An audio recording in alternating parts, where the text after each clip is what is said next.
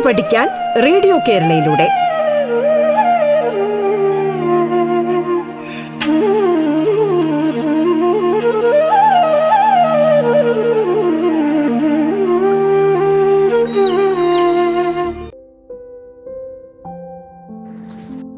നമസ്കാരം. സംസ്ഥാന സർക്കാരിന്റെ ഓൺലൈൻ റേഡിയോ സംരംഭമായ റേഡിയോ കേരളയുടെ പാഠം എന്ന പരിപാടിയിലേക്ക് നിങ്ങൾക്ക് ഏവർക്കും സ്വാഗതം.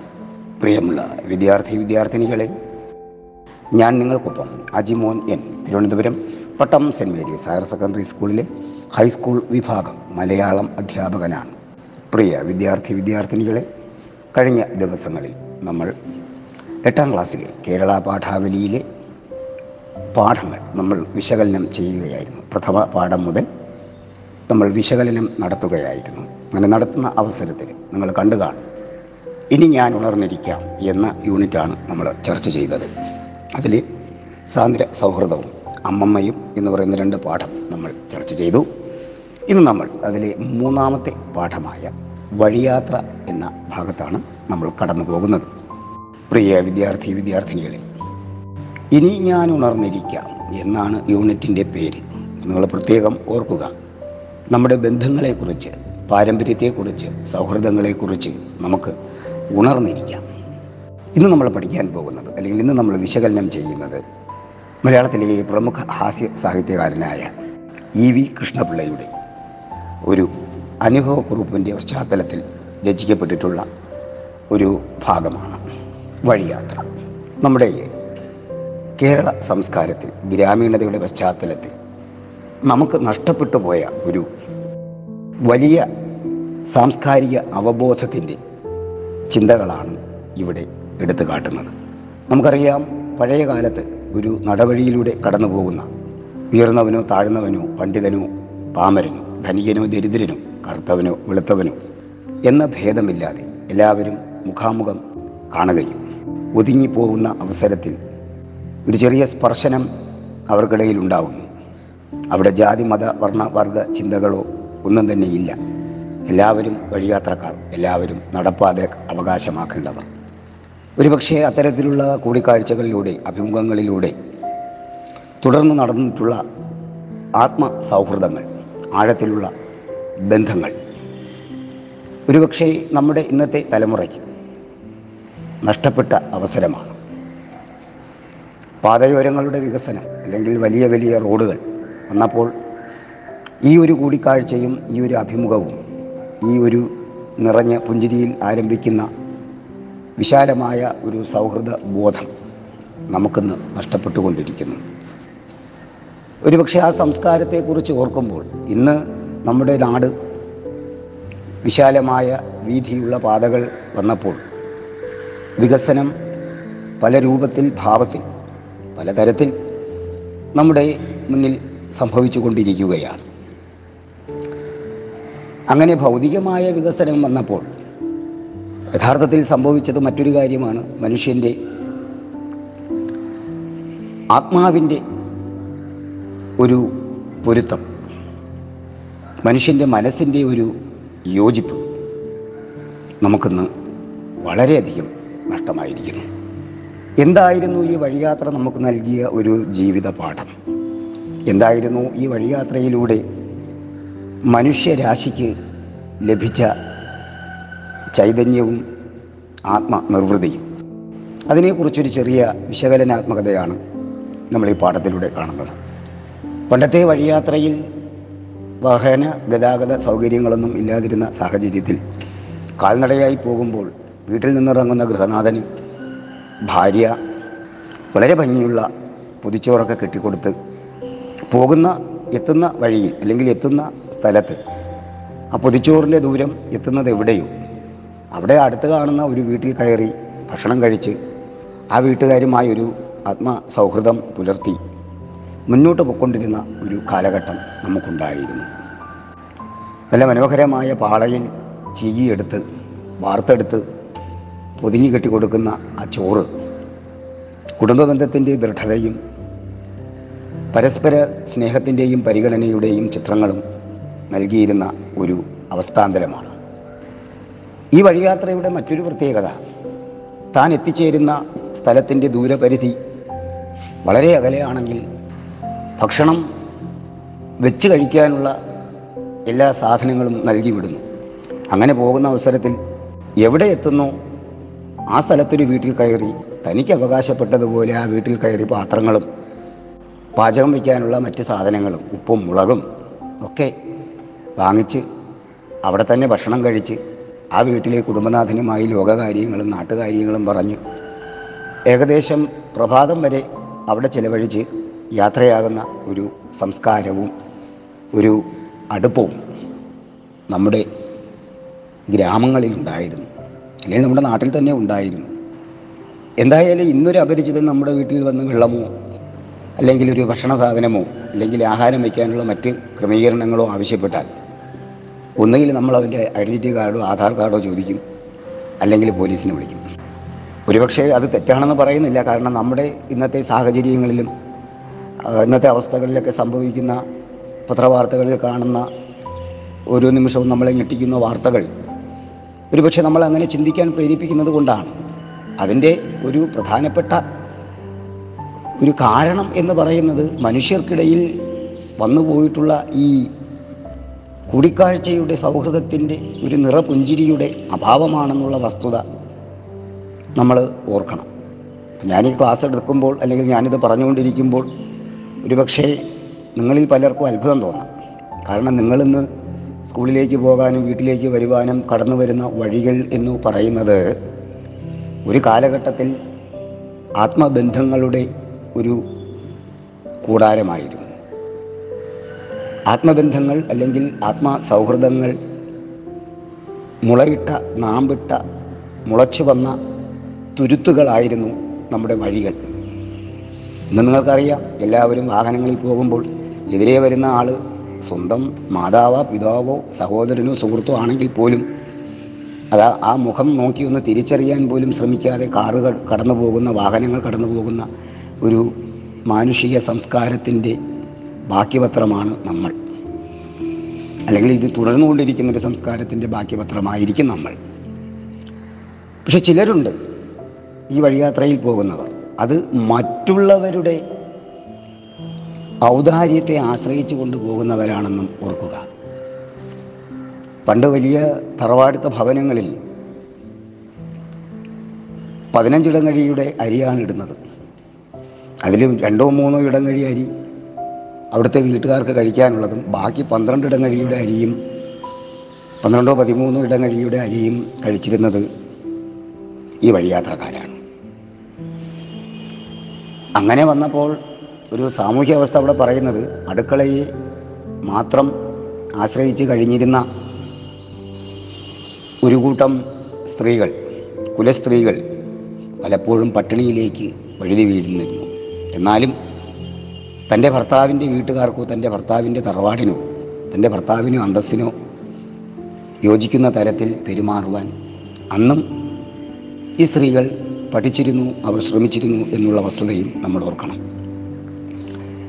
ഇങ്ങനെ ചോറ് കൊടുത്തിരുന്ന അവസരത്തിൽ മറ്റൊരു വലിയ ദുരന്തം കൂടി സംഭവിക്കുന്നുണ്ട്. കാരണം ചോറ് കൊടുക്കാൻ വേണ്ടി ചിലപ്പോൾ കടബാധ്യതകൾ പോലും ഏറ്റുവാങ്ങേണ്ടി വരുന്ന ഒരു കൂട്ടം ആളുകളുണ്ടായിരുന്നു അവർ കടം വാങ്ങിച്ച് തന്റെ തറവാടിന്റെ ആ ഒരു അന്തസ്സ് വർദ്ധിപ്പിക്കാൻ വേണ്ടി ശ്രമിച്ചതിന്റെ ഫലമായി അവർക്ക് പിന്നാലെ വന്ന തലമുറ ഈ കടബാധ്യതകൾ തീർക്കുവാൻ ബാധ്യസ്ഥരാവുകയും അതിന് കഴിയാതെ അവർ പലപ്പോഴും ആത്മഹത്യയിലേക്കോ അല്ലെങ്കിൽ വീട്ടിൽ നിന്ന് പുറത്താക്കുന്ന തരത്തിലുള്ള ദുരന്ത അവസ്ഥകളിലേക്കോ അവർക്ക് കടന്നു പോകേണ്ടി വന്നു എന്ന വസ്തുതയും നമ്മൾ ഇത്തരുണത്തിൽ മറക്കാൻ പാടില്ല. പക്ഷേ നമ്മൾ ഓർക്കുക ഇത്തരത്തിലുള്ള ഈ വഴിയാത്ര കൊണ്ടുള്ള സൗഹൃദങ്ങൾ തുല്യസ്ഥാനീയരായ ആളുകൾ തമ്മിലുള്ള വിവാഹ വിവാഹബന്ധത്തിന് പോലും വഴിതെളിച്ചിട്ടുണ്ട് എന്നുകൂടി നമ്മൾ ഓർക്കണം.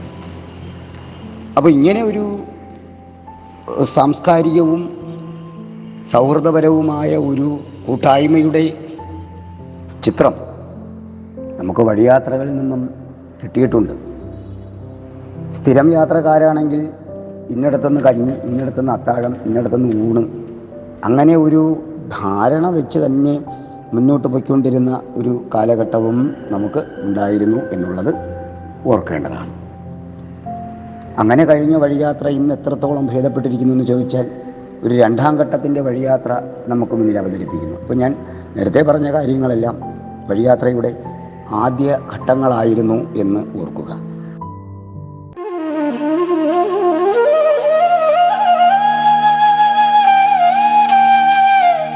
പാഠം കേട്ടു പഠിക്കാൻ റേഡിയോ കേരളയിലൂടെ.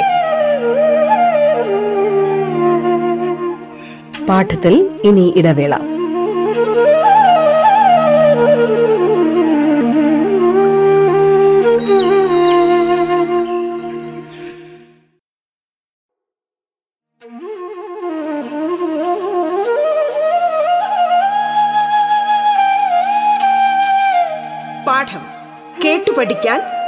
കേരളയിലൂടെ.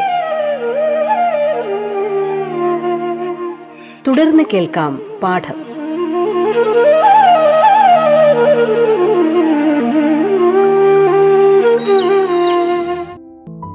ഇനി രണ്ടാം ഘട്ടത്തിലേക്ക് പോയി കഴിഞ്ഞാൽ ഗതാഗത സൗകര്യം പ്രത്യേകിച്ച് വള്ളങ്ങൾ നമ്മുടെ കേരളത്തിന്റെ നദീസമ്പത്ത് പരിശോധിക്കുമ്പോൾ ഗതാഗതയോഗ്യമായ ജലാശയങ്ങളും അന്നുണ്ടായിരുന്നു. അപ്പോൾ ഈ വള്ളത്തിലൂടെ കടന്നു പോയിക്കൊണ്ടിരുന്ന അവസരത്തിൽ ഇവിടെ ഒരു സംഭവം അദ്ദേഹം പറയുന്നുണ്ട്. കൊല്ലത്ത് നിന്ന് തിരുവനന്തപുരത്തേക്ക് തിരിക്കുന്ന ഒരു തപാൽ വള്ളം പോസ്റ്റ് സാധനങ്ങൾ പോസ്റ്റൽ സാധനങ്ങൾ മണി ഓർഡറുകളോ ലെറ്ററുകളോ ഒക്കെ കൊടുക്കുന്ന ഒരു വള്ളം പുറപ്പെടുന്നു. അതിനകത്ത് ഒരു അംബാസമുദ്രക്കാരൻ ഒരു ചെട്ടിയാർ പറവൂർക്കാരൻ ഒരു ഹൈക്കോടതി കക്ഷി പത്തനാപുരത്തുകാരൻ മൈദീം പിച്ച മുതലാളി ചവറക്കാരൻ ഒരു ഗൃഹസ്ഥൻ പെരിങ്ങനാട്ടുകാരൻ ഒരു നമ്പൂതിരി. തുമ്പമൺകാരൻ വാദ്യാർ പ്രാക്കുളത്തുകാരൻ ഒരു രോഗി മാവേലിക്കരക്കാരൻ ഒരു മന്ത്രവാദ ജ്യോത്സ്യം ഇങ്ങനെ ആണ് അവർ യാത്രക്കാർ. ആദ്യത്തെ കുറച്ച് സമയം അവർ ഒന്നും മിണ്ടാതെ ഇരിക്കുന്നു. പിന്നീട് എന്തെങ്കിലുമൊക്കെ ചോദിക്കുകയാണ്. ആ സംഭാഷണം അവിടെ നൽകിയിട്ടുണ്ട്. നിങ്ങൾ ടെക്സ്റ്റ് നോക്കിയാൽ മനസ്സിലാകും. ചുണ്ണാമുണ്ടോ എന്ന് ചോദിച്ച് രണ്ടുപേർ സംസാരം മാറിയിരിക്കണേ എന്ന് പറഞ്ഞിട്ട് അടുത്ത സംസാരം. ഉഷ്ണം അസംഹികം എന്താണാവോ ചെയ്യേണ്ടത്? തുടർന്ന് സംഭാഷണങ്ങൾ കഴിയുമ്പോൾ നോക്കുക വ്യത്യസ്ത മത ജാതി വിഭാഗത്തിൽപ്പെട്ടവരാണ് ആ വള്ളത്തിനകത്ത് ഇരിക്കുന്നത് എന്ന് നമ്മൾ ഓർക്കണം. അങ്ങനെ ഇരിക്കുന്ന അവർ സന്ധ്യയാകുമ്പോഴേക്കും ചെട്ടിയാരും ജ്യോത്സ്യനും ഒരു സൗഹൃദമായി അവർ തമ്മിൽ അടുപ്പത്തിലായി. മൈദീൻ പിച്ചയുടെ നീണ്ട താടി താടിയിൽ നമ്പൂതിരിയുടെ പൂണു. പറവൂർക്കാരന്റെ കേസുകെട്ടിൽ പ്രാക്കുളം രോഗി തന്റെ ലേഹ്യം പൊതിഞ്ഞു വെച്ചിരിക്കുന്നു. അംബാസമുദ്രം തോർത്തിന്റെ വിലകൾ ചവറക്കാരൻ ഗൃഹസ്ഥൻ പഠിക്കുന്നു. ശ്രീകൃഷ്ണചരിതം മണിപ്രവാളത്തിന്റെ അന്തസത്തകൾ ഒരു മുസ്ലിം പഠിക്കുന്നു. ഇങ്ങനെ കുറേ സംഭവങ്ങൾ അവിടെ പറയുന്നുണ്ട്. നമുക്കറിയാം മതഗ്രന്ഥങ്ങളെക്കുറിച്ചും മതവർഗീയതകൾ ഈ നാട്ടിൽ അരങ്ങേറുമ്പോൾ അതിനെയെല്ലാം അതിലംഘിക്കുന്ന ഒരു ഐക്യവും പൊരുത്തവും സാമാന്യമായ ഒരു യോജനയും നമുക്ക് ഇവിടെ കണ്ടെത്താൻ കഴിയുന്നു എന്നുള്ളത് പ്രത്യേകം ഓർക്കേണ്ടുന്ന ഒരു കാര്യമാണ്. എന്നാൽ മൂന്നാം ഘട്ടത്തിലെ യാത്ര എന്ന് പറയുന്ന ഒരു സന്ദർഭം അതാണ് അവസാന പാരഗ്രാഫിൽ നിങ്ങൾക്ക് നൽകുന്നത്. കൊല്ലത്ത് നിന്നും തിരുവനന്തപുരത്തേക്ക് തിരിക്കുന്ന ട്രെയിനിൽ കയറി കഴിഞ്ഞ് ഒന്ന് പുറത്തേക്ക് നോക്കി അകത്തേക്ക് തല വലിക്കുന്നതിന് ഉള്ളിൽ തന്നെ അവർ തിരുവനന്തപുരത്ത് എത്തിക്കഴിയും അവിടുത്തെ ഭക്ഷണവും സാഹിപ്പിന്റെയും മഹത്വങ്ങളും മാഹാത്മ്യങ്ങളെല്ലാം ഗ്രഹിച്ച് മനസ്സിലാക്കി സന്തോഷിച്ച് അറിഞ്ഞ് വരുമ്പോഴേക്കും അല്ലെങ്കിൽ അറിയാനുള്ള ഒരു സാഹചര്യം കിട്ടുന്നതിന് മുൻപ് തന്നെ പരസ്പരം മുഖത്തോട് മുഖം നോക്കി ഒരു ബന്ധം സ്ഥാപിക്കുന്നതിന് മുൻപ് തന്നെ അവർ ഉദ്ദേശിച്ച സ്ഥലത്ത് ഉദ്ദേശിച്ച സ്ഥാനത്ത് എത്തുന്നു. എഴുത്തുകാരൻ ഇ വി കൃഷ്ണപിള്ള പറഞ്ഞു നിർത്തുന്ന ഇതാണ്. ഇമാതിരിയുള്ള യാത്ര കൊണ്ട് വല്ല പ്രയോജനവും ആൾക്കാർക്ക് ലഭി- ലഭിക്കുമോ? എന്തെങ്കിലും ലോകപരിചയം ആളുകൾക്ക് ലഭിക്കുമോ എന്ന് എഴുത്തുകാരൻ സംശയിക്കുന്നു. പ്രിയ കുഞ്ഞുങ്ങളെ ഇതാണ് നമ്മുടെ ഈ പാഠത്തിന്റെ ഒരു വിശകലനം. അപ്പം നിങ്ങൾ കണ്ടു കാണുന്നു വ്യത്യസ്ത കാലഘട്ടം മൂന്ന് തലമുറയുടെ ഒരു യാത്രാ ചിത്രം.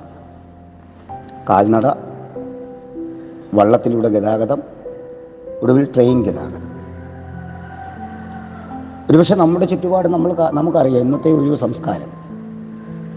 ഒന്ന് വാഹനങ്ങളിൽ കയറുമ്പോൾ ചെവിയിൽ ഹെഡ്സെറ്റ് വെച്ച് പാട്ട് കേൾക്കുക. അടുത്തിരിക്കുന്ന ആൾ തനിക്ക് വേണ്ടപ്പെട്ടവനാണെന്ന് ഇറങ്ങാനുള്ള സ്ഥലം വരുമ്പോൾ മാത്രം മുഖത്തോട്ട് നോക്കി മനസ്സിലാക്കി എടുക്കുക. ഇങ്ങനെ ഒരു ലോകപരിചയം കൊണ്ട് ഒരു യാത്ര കൊണ്ട് എന്താണ് നമ്മുടെ നാട്ടിൽ ഇന്ന് സംഭവിക്കുക? എന്തൊക്കെയാണ് നമ്മുടെ നാട്ടിൽ ഇന്ന് സംഭവിക്കുന്നത്? ഒരു പക്ഷേ ഒരു കാലഘട്ടത്തിൽ നമ്മൾ അവശേഷിപ്പിച്ചു പോയ ആ മുഖാമുഖ സൗഹൃദ സംസ്കാരം. വഴിയാത്രയിലെ ചെറു സ്പർശനങ്ങളിലൂടെ സംഭവിക്കുന്ന ഒരു സംസ്കാരം. നമുക്ക് തന്നെ അറിയാം നമ്മൾ മറ്റൊരാളുടെ ദേഹത്ത് അറിഞ്ഞോ അറിയാതെയോ സ്പർശിച്ചാൽ അദ്ദേഹത്തിന്റെ ദേഹത്ത് തൊട്ട് വന്നിച്ച് സോറി അറിഞ്ഞില്ല അല്ലെങ്കിൽ ക്ഷമിക്കണം കണ്ടില്ല എന്ന് പറയുന്ന ഒരു സംസ്കാരം. അങ്ങനെ മറ്റൊരാളുടെ ശരീരം വളരെ പ്രധാനപ്പെട്ടതാണ് എന്ന ഒരു ചിന്ത അന്നുണ്ടായിരുന്നു. നമുക്കത് നഷ്ടപ്പെട്ടു പോയത് കൊണ്ടാണ്. നമുക്കറിയാമല്ലോ ഈ നടന്ന ഈ അടുത്ത് നടന്ന ആനുകാലിക സംഭവങ്ങൾ. ഒരാളുടെ കൈ വെട്ടിക്കൊണ്ടുപോയി അത് എന്തോ വലിയ വേൾഡ് കപ്പ് ട്രോഫി കിട്ടിയതുപോലെ ഉയർത്തിക്കൊണ്ട് പോകുന്ന ഒരു വ്യക്തിയെ നമ്മൾ പത്രങ്ങളിലൂടെ കണ്ടു. നവ മാധ്യമങ്ങളിലൂടെ സോഷ്യൽ മീഡിയകളിലൂടെ നമ്മൾ കണ്ടു. അപ്പോൾ എന്താണ് അവിടെ സംഭവിച്ചത്? എന്റെ ശരീരം പോലെയല്ല പോലെയാണ് മറ്റൊരുവന്റെ മറ്റൊരുവന്റെ ശരീരം എന്ന് മനസ്സിലാക്കുവാൻ അവർക്ക് കഴിയുന്നില്ല. എന്താ കാര്യം? ഞാൻ നേരത്തെ പറയും പോലെ മുഖാമുഖ വീക്ഷണം അറിഞ്ഞു അറിയാതെയുള്ള സ്പർശനത്തിലൂടെ നമ്മൾ തൊട്ടുതൊഴുകുന്ന ആ സംസ്കാരം നമുക്ക് ഇന്ന് നഷ്ടപ്പെട്ടുകൊണ്ടിരിക്കുന്നു. ഞാൻ ഈ വിശകലനക്കുറിപ്പിന്റെ വിശകലന ചർച്ചയുടെ ആദ്യമേ പറഞ്ഞു ഈ പാതയോരങ്ങളും വഴിയാത്രകളും നമുക്ക് നഷ്ടപ്പെട്ടുവെങ്കിലും ഗതാഗത സൗകര്യങ്ങളും പാതകളും വികസിച്ചപ്പോൾ നമ്മുടെ രാജ്യം അനുനിമിഷം ഭൗതികമായി വളർന്നുകൊണ്ടിരിക്കുന്നു. ഭൗതികമായൊരു വളർച്ചയാണോ യഥാർത്ഥ വികസനം എന്ന് നമ്മൾ ചിന്തിക്കുക.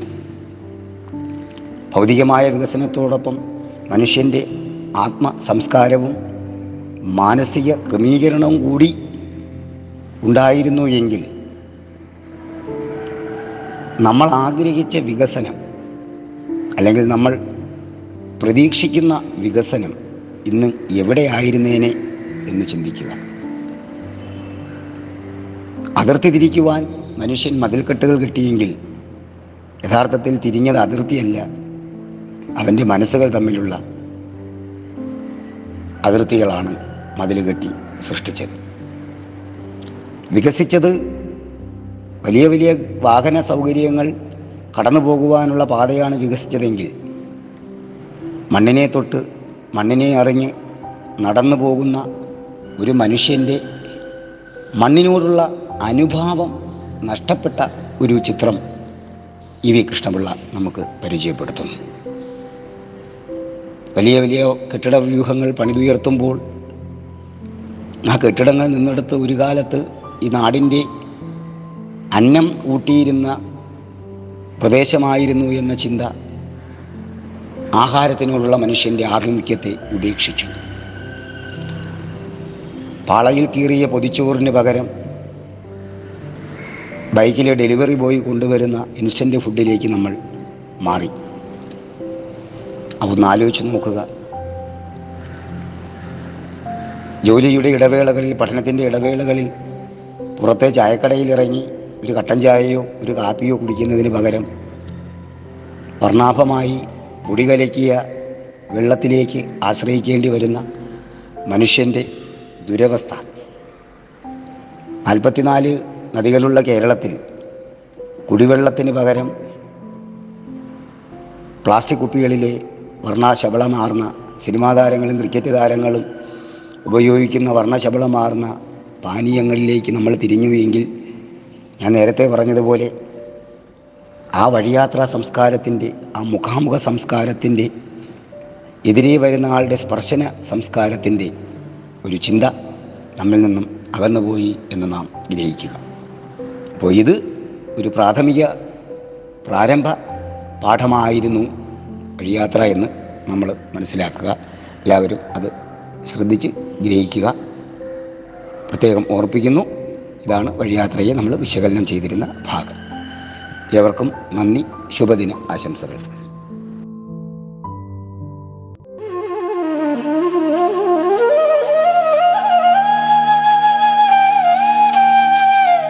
പാഠം കേട്ടു പഠിക്കാൻ റേഡിയോ കേരളയിലൂടെ. പാഠത്തിന്റെ ഇന്നത്തെ അധ്യായം പൂർണമാകുന്നു. ഇനി അടുത്ത ദിവസം കേൾക്കാം. നമസ്കാരം.